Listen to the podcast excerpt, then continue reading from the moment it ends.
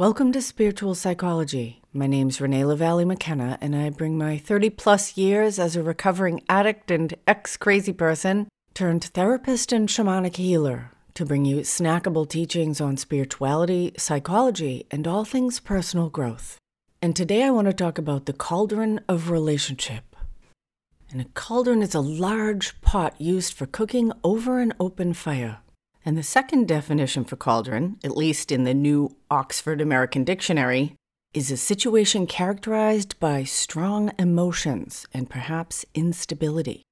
I love metaphor and the idea that relationships provide nourishment of a particular kind in our life. Some relationships might be like a snack or a coffee break. Some might be junk food that we might fill up on them, but they don't actually offer much value, and we might even feel a little sick or empty after the interactions. Others may be an ongoing buffet, providing a range of delicious and nutritious entrees and desserts to choose from that offers familiarity and novelty at the same time. My ex husband's family had some money and belonged to this old social club in San Francisco, the Olympic Club. We would go there sometimes for Sunday brunch, get all dressed up. Reminded me of when I was a little kid and we would go out to a special dinner. When I was little, I had this little fake mink stole. It was a little white fur wrap. And we would go to this fancy place, Hugo's in Scituate, Massachusetts, and I would get scallops. We'd do that a couple times a year. I always felt so fancy, and it was reminiscent of that to go to the Olympic Club for brunch in a beautiful, sumptuous room with an amazing spread of fabulous food. And my in laws were and remain wonderful and interesting people, and those brunches were always a really satisfying experience. Kids would get dressed up and get Shirley Temples with their cousins. Extra cherries, please. And I feel very lucky to have a couple of friendships in my life that are like the Olympic Club brunch long term friendships that I've come to treat with special care, gratitude, and reverence. One of them is a 20 year friendship, and the other is over 30 years. And although there have been times in both of those friendships where we might have been disconnected, or at least less connected, at different times we have made a conscious decision to put time, effort, and energy into the friendship because of the value it provides in our lives. And although we could go months or even years without talking, and we'd sit down and pick up where we left off last time, I don't want to have those gaps in those relationships. I don't want to have a life that's too busy to make time or to spend time with the people I deeply love, who love me back. And so those particular friendships are like a soup pot simmering on the stove. There was an old saying peas porridge hot, peas porridge cold peas porridge in the pot, nine days old. And in the days before refrigeration, I understand that many used to keep a soup pot on the stove. And they would just keep adding to it, maybe scraps, extras, leftovers. And so the soup was always continually ready and remaking itself and kept at a temperature where it didn't spoil. And I wish for each of you friendships and relationships like that in your life that are perpetually available for nourishment, renewal, and sharing. And I'm probably going to kill the cooking metaphor in this episode because it just feels so appropriate when we talk about relationship. Because relationship is a living thing, it changes us, just as cooking changes things. And when we submit ourselves fully into the cauldron of relationship, we are cooked and transformed.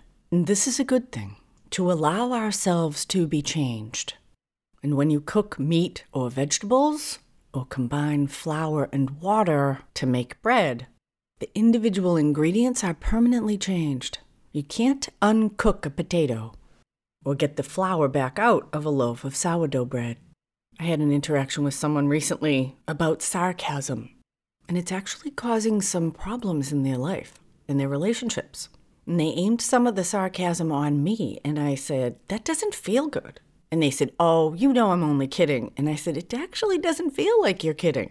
And they said, Oh, well, that's just the way that I am. And that's a lie we tell ourselves because I have dedicated my life to change and personal growth of myself and others and life provides infinite opportunities for our own evolution and improvement. And in fact, it is in resisting that very natural flow of life change that most of our suffering exists. And sarcasm, from my perspective, points to an inner cooking pot of anger and suffering that the person's trying to keep a lid on, or they don't want to look into it, and the sarcasm kind of leaks out like a pot bubbling over. Psh!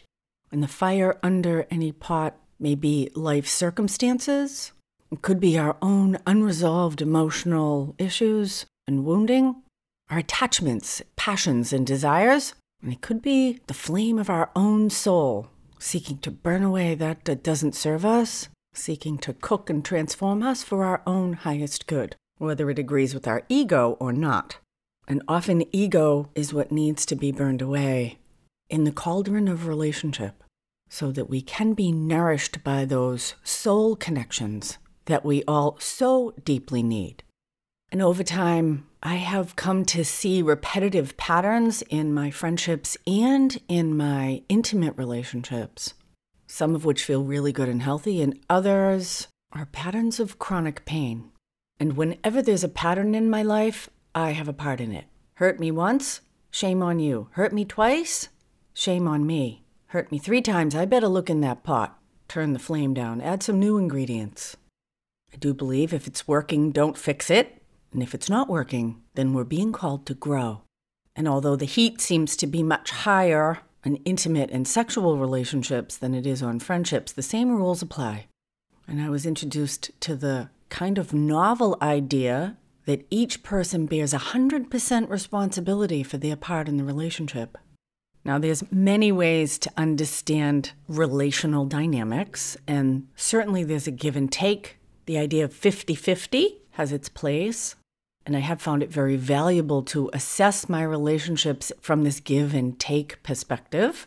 I talk about that a little bit more in episode 98 Sacred Contracts, looking at relationships as soul agreements or unconscious, unspoken contracts that we might be able to renegotiate or get out of if necessary.